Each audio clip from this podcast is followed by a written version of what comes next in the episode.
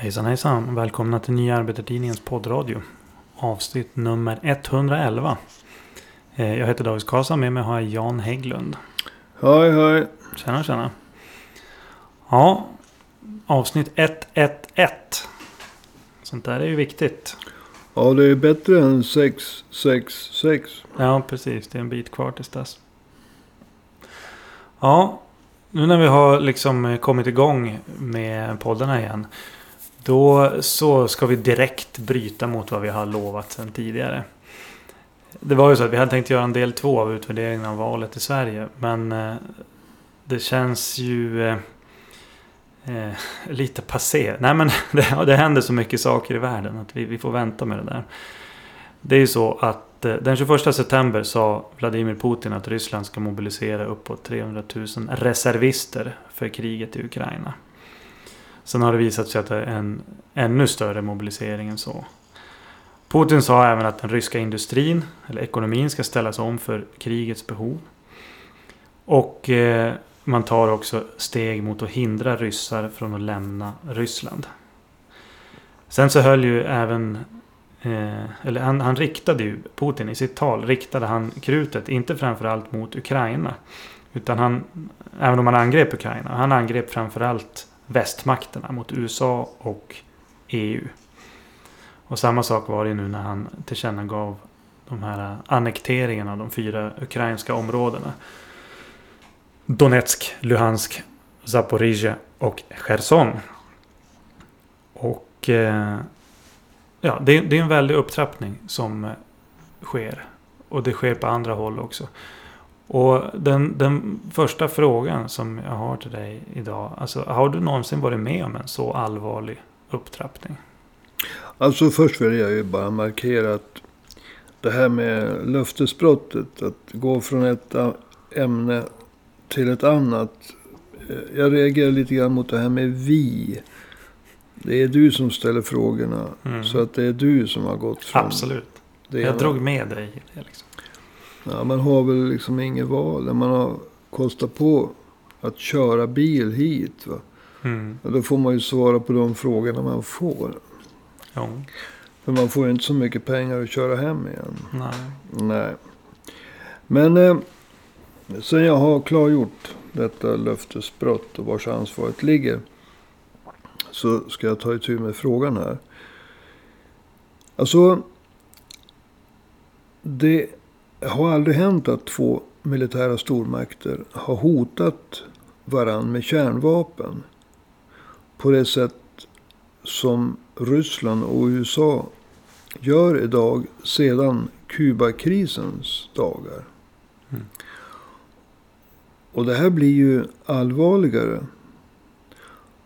sedan regimen i Ryssland har annekterat de här fyra ukrainska regionerna som du läste upp namnet på. Mm.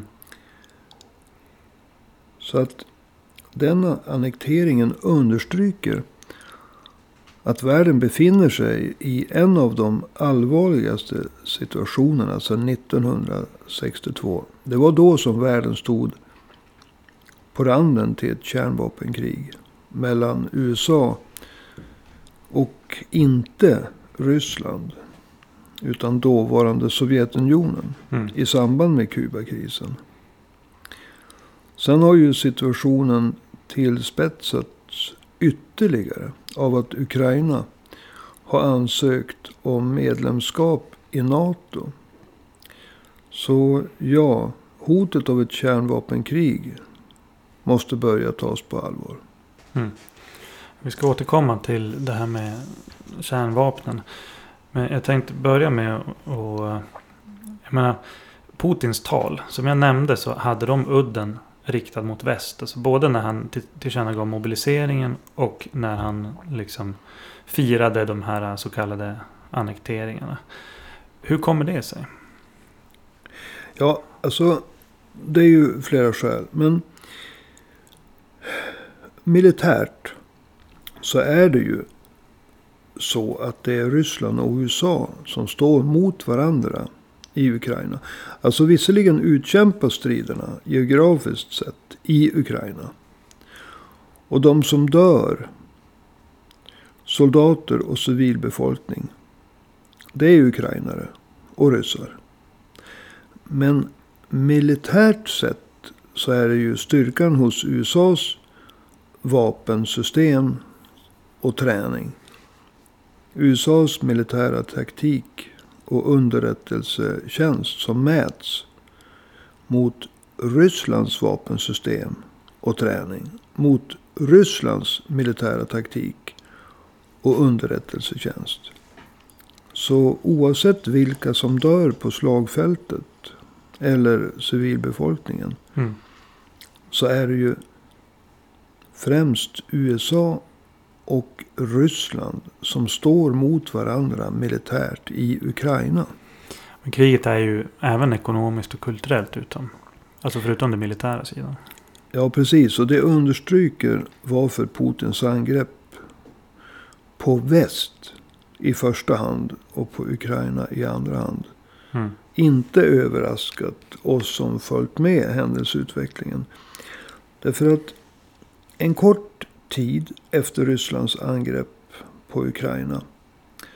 Så tog USA ifrån Ryssland kontrollen över mellan hälften och upp till två tredjedelar av Rysslands valutareserv. Och det handlar om eh, mellan hälften och två tredjedelar av 650 miljarder dollar. Som Ryssland inte längre har kontroll över. Och det här faktumet. Det uppmärksammas nästan aldrig i svensk media. Utanför Sverige däremot så kallas eh, sanktionerna inte för sanktioner utan för ekonomisk krigföring. Jag tror att det var i tidningen The Guardian Mm, man skrev. All Out Financial War. Mm. Alltså ett fullskaligt ekonomiskt krig. Sen finns det ju ytterligare en front. Och det är ju att eh, Ryssland är utsatt för en kulturell bojkott.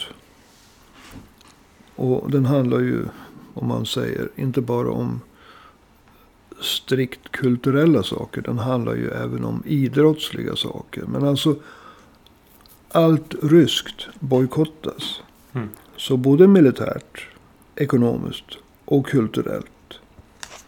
Så befinner sig främst USA och Ryssland involverade i en allt hårdare kraftmätning. Så det är därför som Putins angrepp på väst i första hand och Ukraina i andra hand i sitt tal den 25, 21, 21 september inte kommer som någon överraskning. Utan angreppet på väst i första hand. Det var fullt logiskt utifrån den här konflikt, konfliktens militära, ekonomiska och kulturella natur och dynamik. Om vi går tillbaka till kärnvapenhotet då. Eh, Ska vi ta det på allvar alltså? Ja, absolut. Vi ska absolut ta kärnvapenhotet på allvar. Alltså kanske inte imorgon. Men det växer fram en situation då kärnvapenhotet måste tas på allvar. Mm. Om vi återigen går tillbaka till det tal som Putin höll den 21 september. Så det var de tydligaste hoten om att använda kärnvapen som Putin har fört fram hittills. Han sa bland annat att USA genom att använda kärnvapen mot de japanska städerna Hiroshima och Nagasaki 1945 skapade ett prejudikat. Alltså en praxis. Mm. Kärnvapen kan användas. Han, han sa också, Putin avslutade den här fasen av sitt tal med orden. Detta är ingen bluff. Och eh,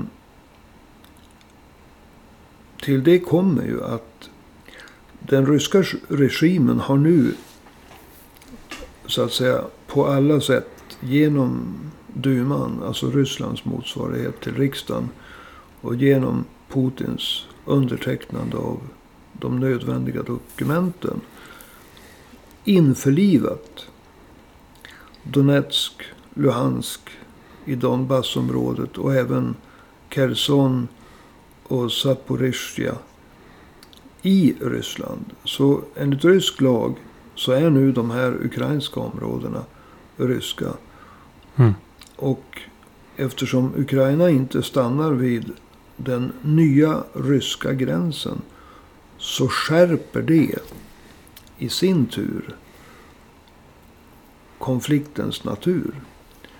Enligt Ryssland så har Ukraina nu fört konflikten in på ryskt territorium. Ja, just det. Och de är beredda att använda kärnvapen i ryskt territorium. Ja, alltså enligt den ryska kärnvapendoktrinen så kan man använda kärnvapen i två sammanhang. Och det ena är om Ryssland blir utsatt för ett kärnvapenangrepp. Och det andra är om existentiella eh, intressen står på spel för Ryssland. Mm. Och det skulle man kunna hävda i det här sammanhanget. I och med att Ukraina, enligt ryskt sätt att se, nu för in kriget på ryskt territorium. Men sen ska vi till det säga att USAs nationella säkerhetsrådgivare Jake Sullivan. Han svarade nästan omedelbart på det här ryska hotet från den 21 september. Om att använda kärnvapen. Och den här Jake Sullivan, USAs nationella säkerhetsrådgivare. Han uttryckte sig bland annat på följande sätt. Any use of nuclear weapons will be met with catastrophic consequences for Russia. Och det betyder ungefär att all användning av kärnvapen kommer att få katastrofala följder för Ryssland. Mm. Och det där är ju naturligtvis... Eh, alltså USA har ju en egen kärnvapendoktrin. Mm. Som innebär att man kan använda kärnvapen både mot hot och mot länder som skulle kunna tänkas utgöra ett hot i framtiden. Så att eh, det här svaret från Jake Sullivan, det är ju ett mothot. Mm. Alltså den bilden av den här hotfulla situationen får man ju inte direkt när man alltså, följer svensk media. Nej, svenska experter, det må vara politiker, journalister, militärer, statsvetare eller andra. De verkar liksom fnysa helt plötsligt åt Putins vapenmakt. Mm. Och då ska vi komma ihåg att det här är samma experter som för bara ett halvår sedan gjorde sitt bästa för att skrämma alla oss svenska medborgare med den ryska björnen. De sa med en mun att om inte Putin stoppas i Ukraina och därför ska vi skicka vapen så kommer han bara att rulla, rulla vidare. Mm. Mot alla länder, underförstått mot Sverige också. Mm. Eh, så att de som på fullaste allvar hävdade att svensk säkerhet var hotad. Och att vi måste gå med i NATO. Därför den ryska björnen var så stor och stark. Mm. De fnyser nu bara åt Ryssland. De utgår helt enkelt ifrån att den ryska regimen bluffar. De svenska så kallade experterna, politiker, journalister, militärer, statsvetare och andra. De har gjort en 180 graders sväng utan någon som helst självkritik. Och de saknar all, eh, all substans och de förtjänar inget förtroende. Hmm. Ja, de verkar ju inte förstå den djupare innebörden här. Men vad, vad skulle du säga är den djupare innebörden av vad som händer i, i om vi, specifikt i Ryssland? Alltså den djupare innebörden av vad som händer i Ryssland. Det är att eh, de, de beslut som har tagits av den ryska regimen med, med Putin i spetsen. De kan förändra karaktären på Ryssland. Mm. Eh, efter Sovjets sammanbrott 1991 så infördes en kapitalistisk marknadsekonomi även i Ryssland. Mm. Alltså ett, ett skäl till att konflikten mellan Sovjetunionen och USA alltid har varit så extra hård. Det var att Sovjetunionen hade ett eh, socialt ekonomiskt system. Där det privata ägandet av storföretag och banker och naturtillgångar. Det var avskaffat. Och det var staten som hade, folket ägde det via staten. Och därmed så såg inte folket så speciellt mycket av rikedomarna. Utan de låg under kontroll av staten. Och produktionen skeddes, skedde på ett planmässigt sätt. Mm. USA, där hade vi vad man brukar kalla kapitalism. Alltså företagen och bankerna, de ägdes av ett socialt skikt som vi brukar kalla för ja, borgerligheten eller kapitalisterna. Och det rådde marknadsekonomi. Det var alltså två stycken olika sociala system. Och det var därför som alla konflikter mellan USA och Sovjetunionen fick en, en extra udd. Det var inte bara två stater som var i konflikt med varandra. Det var två olika sociala ekonomiska system mm. som var i konflikt med varandra. Och det här har en väldigt stor innebörd nu. Därför att kapitalismen i Ryssland har inte flera hundra år på nacken. Som i Storbritannien, USA, Tyskland, Frankrike. Kapitalismen har bara 30 år på nacken i Ryssland. Mm. Och istället för att den bärs upp av ganska många människor. Så bärs kapitalismen upp av väldigt, väldigt få människor i Ryssland. Kapitalismen infördes på ett sådant sätt att ofantliga rikedomar som tidigare hade till, tillhört folket på pappret och staten i realiteten. Mm. De samlades på ett ofattbart sätt på väldigt få människor. Alltså oligarkerna roffade åt sig gigantiska andelar av den fol folkets eller statens tillgångar mm. av, av eh, företag och eh, naturtillgångar. Och det betyder att kapitalismen vilar på väldigt få händer. Och den har bara existerat i, i bästa fall, 30 eh, år. Och den saknar alltså legitimitet. Den har inte hunnit sätta sig i Ryssland. Mm. Så om vi nu tittar på de åtgärder som eh, Putin genomför. Alltså, det är på väg mot ett allmänt undantagstillstånd. Eh, den här partiella mobiliseringen. Det verkar mycket mer vara en allmän mobilisering. Begränsad enbart av regimens förmåga att mobilisera. Ja. Det är över tusen företag från väst privatägda som har lämnat Ryssland. Men byggnaderna, maskinerna står ju kvar. Och många av dem har tagits över av den ryska staten. Och som du var inne på. I sitt tal den 21 september så talade Putin öppet om att industrin och ekonomin i övrigt skulle stå till krigsproduktionens, vapenproduktionens förfogande. Mm. Och de här åtgärderna tillsammans. De skulle alltså kunna leda till kapitalismens avskaffande i Ryssland. Just på grund av att kapitalismen i Ryssland bärs upp av så få som har existerat så kort.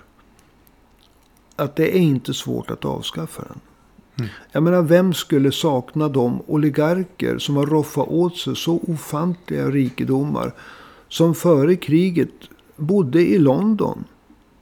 Och andra väststäder. Och levde ett groteskt, i många fall, lyxliv. Vem skulle sakna dem? Knappast ens deras, deras egna tjänstemän som skötte företagen åt dem. När de roade sig utomlands. Men alltså, menar du att eh, Putin är någon form av socialist? Alltså? Nej, nej, nej. Eh, nu får vi gå tillbaka till den 24 februari. Då Putin inledde ockupationen av Ukraina. Mm. Bland det första han gjorde, Putin. Det var att han angrep Lenin och bolsjevikerna. Ja, just det. Putin påstod att det var Lenin och bolsjevikerna som hade skapat Ukraina. Det stämmer ju inte. Men Lenin och bolsjevikerna eh, de erkände Ukrainas eh, nationella strävanden. De er, erkände den, Ukrainas nationella identitet. Mm. Det här har Putin och hans gäng aldrig glömt. Så han passar på att eh, angripa Lenin och bolsjevikerna.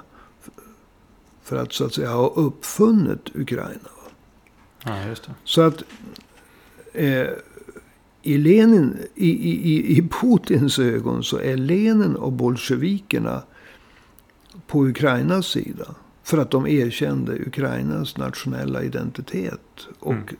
och nationell rä, rä, rättighet. Alltså det legitima i deras nationella strävanden.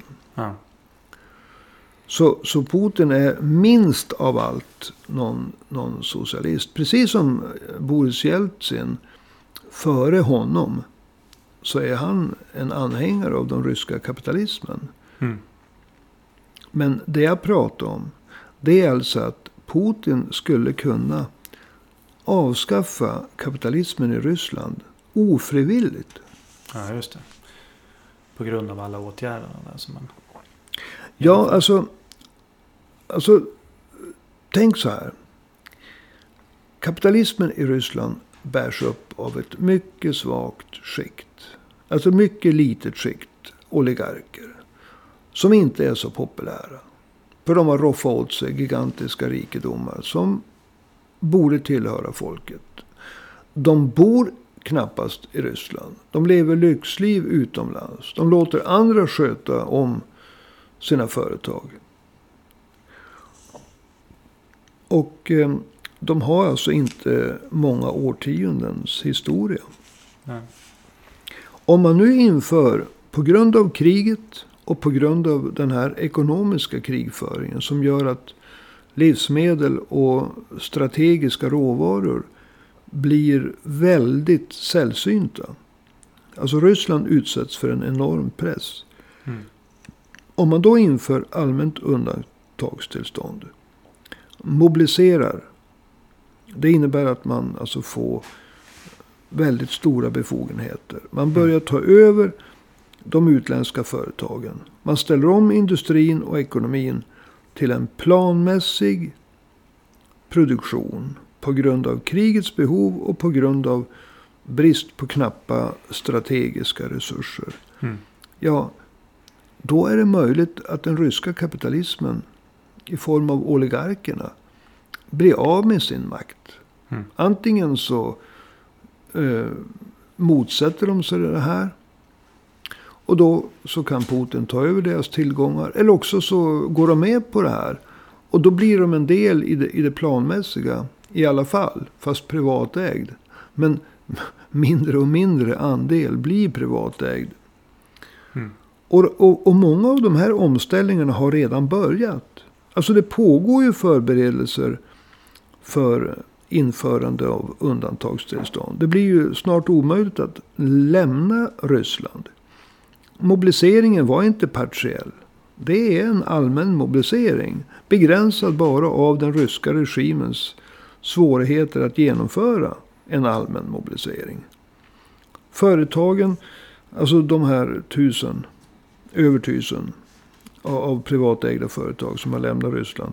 De, de är redan på väg att tas över. Åtminstone många av dem. Och som vi har sagt flera gånger nu. Alltså det pågår en omställning av den ryska industrin. Ekonomin i övrigt. Och, och den ställs i vapenproduktionens och, och jag kan också förutsäga livsmedelsproduktionens tjänst. Men vilken betydelse skulle det här kunna få då? Eh, om om eh, den utveckling som du beskriver, om den skulle liksom fullföljas? Ja, det är inte planeringen i sig som leder till kärnvapenkrig. Utan vad som, vad som kan hända det är att om Putin försöker omvandla Ryssland på det här sättet så kommer han att möta motstånd. Och då måste Putin, och låt mig göra en sak klar. Ryssland idag är ingen fullskalig diktatur. Det är främmande för mig att kalla Ryssland för en demokrati. Men det finns ju övergångsformer mellan demokrati och diktatur. Mm. Och Ryssland är inte en demokrati, men det är heller inte någon fullskalig diktatur. Det är en auktoritär regim som rör sig åt att bli allt mindre demokratisk. Om Putin rör sig åt det här hållet. Undantagstillstånd, allmän mobilisering, ta över företag, ställa om industrin och ekonomin i övrigt. Så kommer han att möta motstånd. Då kan han antingen övervinna det motståndet med mer våld, mindre yttrande, åsiktsfrihet, mindre demokrati. Och för varje steg han tar efter den vägen så minskar ju de alternativa maktcentra som finns i Ryssland. Så låt oss säga att Putin tar ett steg.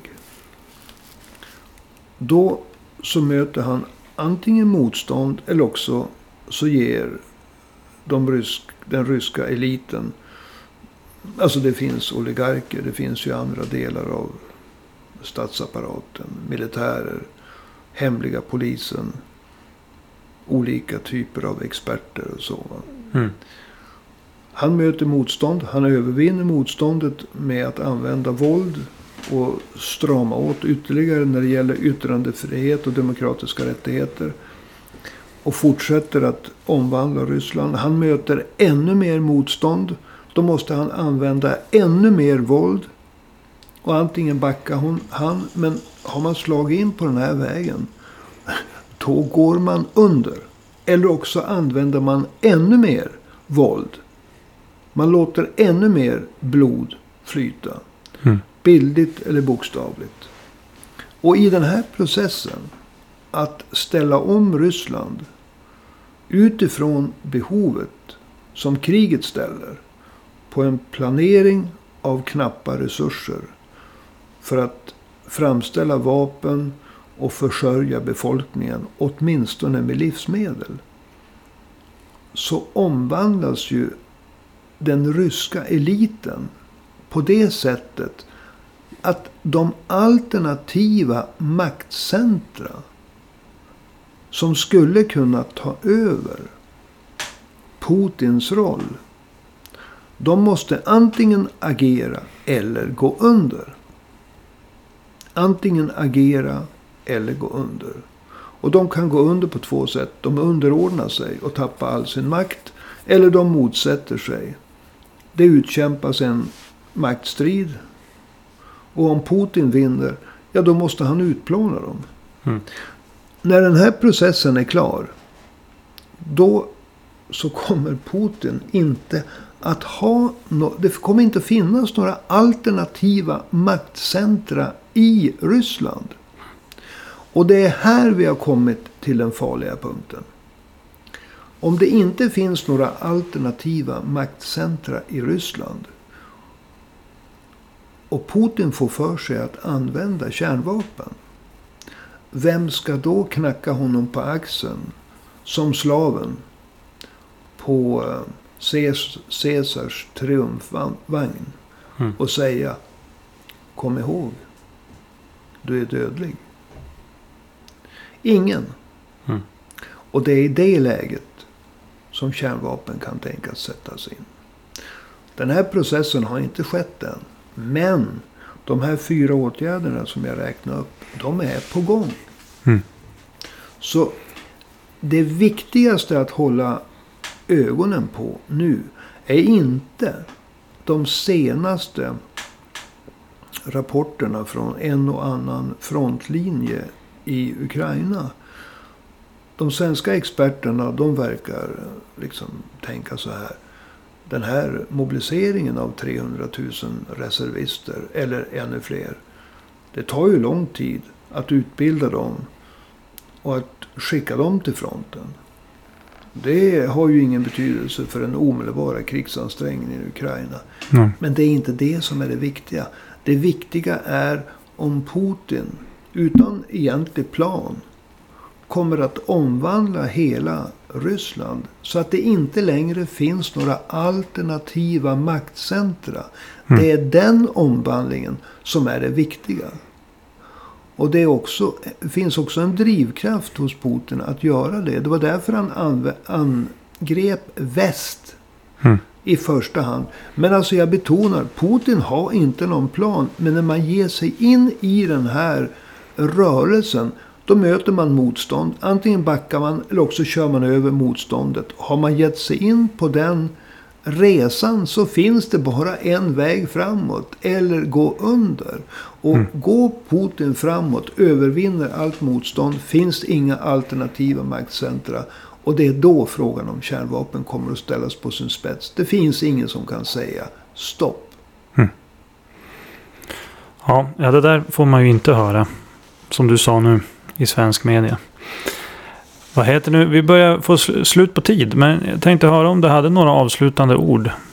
Som du vill säga. Innan vi Ja, jag, stänger kiosken för idag. Ja, ja, ja. Nej men alltså det är ju. Den, den här beskrivningen som jag har gett. Eh, den pågår just nu. Mm. Och hur långt den pågår. Det måste vi hålla ögonen på. Men hotet av ett allmänt storkrig. Även med kärnvapen. Måste tas på allvar. Mm. Och det som alla måste uppmärksamma det är just kombinationen av den inledda omställningen av Ryssland. Eh, där alla andra maktcentra än just Putin och hans innersta krets kan komma att avskaffas. Mm. I kombination med upptrappningen av kriget i Ukraina. Det, det är den kombinationen som gör att hotet av kärnvapen måste tas på allvar. Mm. Eh, Den här omvandlingen av, av eh, Ryssland. Den kan nämligen ofrivilligt skapa ungefär den typen av samhälle som stod mot USA. I samband med Kubakrisen 1962. Mm. Och jag vill betona att det handlar alltså inte om något... I, i, jag, jag idealiserar inte USA. Jag vill poängtera att USA också har en kärnvapendoktrin som tillåter dem att använda kärnvapen. Jag vill betona att NATO alltid har byggt på en kärnvapendoktrin. Mm. På ena sidan. Och att Ryssland håller på att omvandlas. Å andra sidan. Och kanske bli en stat utan alternativa maktcentra än Putin. Och Putin. Han är uppenbarligen beredd att gå väldigt, väldigt långt för att vinna kriget i Ukraina. Man kan säga att Putin har bundit upp sin framtida existens till hur kriget i Ukraina eh, utfaller. Mm. Och utan någon som bromsar honom och den innersta kretsen. Så står användningen av kärnvapen på dagordningen. Om inte Ryssland lyckas vända stridslyckan med konventionella medel.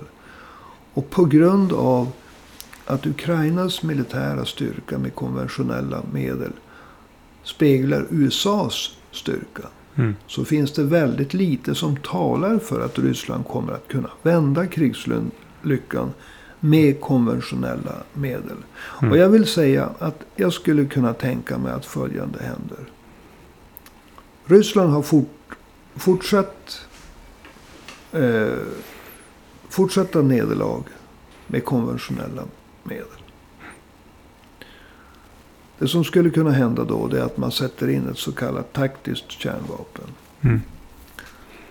Det är lika kraftigt eller kraftigare än de atombomber som fälldes över Hiroshima och Nagasaki.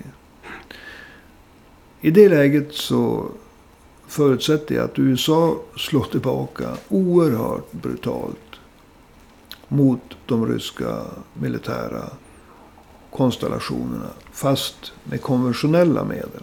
Men USA är ju helt överlägset. Och mer eller mindre utplånar eh, Rysslands konventionella stridskrafter. Mm. I det läget så kommer sannolikt Ryssland. Eller sannolikt, jag ska inte prata om sannolikheter. Men i det Mm. läget är det möjligt att Ryssland använder sig av ett kärnvapen igen. Och om Ryssland har använt sig av kärnvapen två gånger. Då är det mycket möjligt att USA använder ett kärnvapen. Mm. Och i det läget, när båda sidor har använt kärnvapen. Då finns det ingen som vet hur långt ett kärnvapenkrig kan eskalera. Mm. Men det där är worst case scenario. Det finns ingen ödesbestämd utveckling. Att det ska bli så. Men det är en möjlig utveckling. Som vi måste ta på allvar. Och om jag har några final words. Och orden final words får ju en lite ödesmättad Jo. tonfall nu. Va? Även om vi har sagt det 110 gånger tidigare. Mm. Vi måste våga förespråka fred. Fram till nu så har det varit ungefär som så här att är du inte för ökade vapenleveranser. Är du inte för, är du inte en krigshetsare. Ja, då är du en Putin-vän. Mm. Nej, det måste finnas utrymme för en tredje ståndpunkt. Mm. Det måste finnas utrymme att med allt högre röst hävda det är dags för fredsförhandlingar. Mm. Alltså kärnvapenkrig gör att de vettiga människorna, hotet, det allvarliga hotet av kärnvapenkrig gör att vettiga människor börjar titta efter eh, möjligheter att trycka på för fredsförhandlingar. Och det är det jag vill avsluta med att säga. Mm. Det är dags för en stark opinion som förespråkar fredsförhandlingar. Ja, det var ett bra slut tycker jag. På detta mycket allvarliga ämne. Tack så mycket då Jan Hägglund för idag. Tack, tack. Jag hoppas att ni som lyssnar inte är alltför besvikna över att vi tar upp det här istället för valet i Sverige. Vi återkommer till det svenska valet i kommande poddar. Lova inte för mycket. Vi får väl se. Vi har även anledning att återkomma till vad som händer eh, när det gäller upptrappningen mellan Ryssland och USA, NATO och när det gäller kriget i Ukraina. Tycker du som lyssnar att vi har en viktig podd som för fram viktiga analyser och vill höra mer av dem, då tycker jag att du ska ta och swisha ett bidrag. Det finns inga bidrag som är för stora, det finns inga bidrag som är för små, utan man kan swisha hur lite eller hur mycket man vill. Inte för lite, då kostar det för mycket pengar för oss. Men skicka någonting till 123 504 7105. Alltså 123 504 7105. Om du vill stötta Nya Arbetartidningens poddradio. Jag heter David Skasa, Jag har haft med mig Jan Hägglund här idag. Vi hörs igen nästa vecka.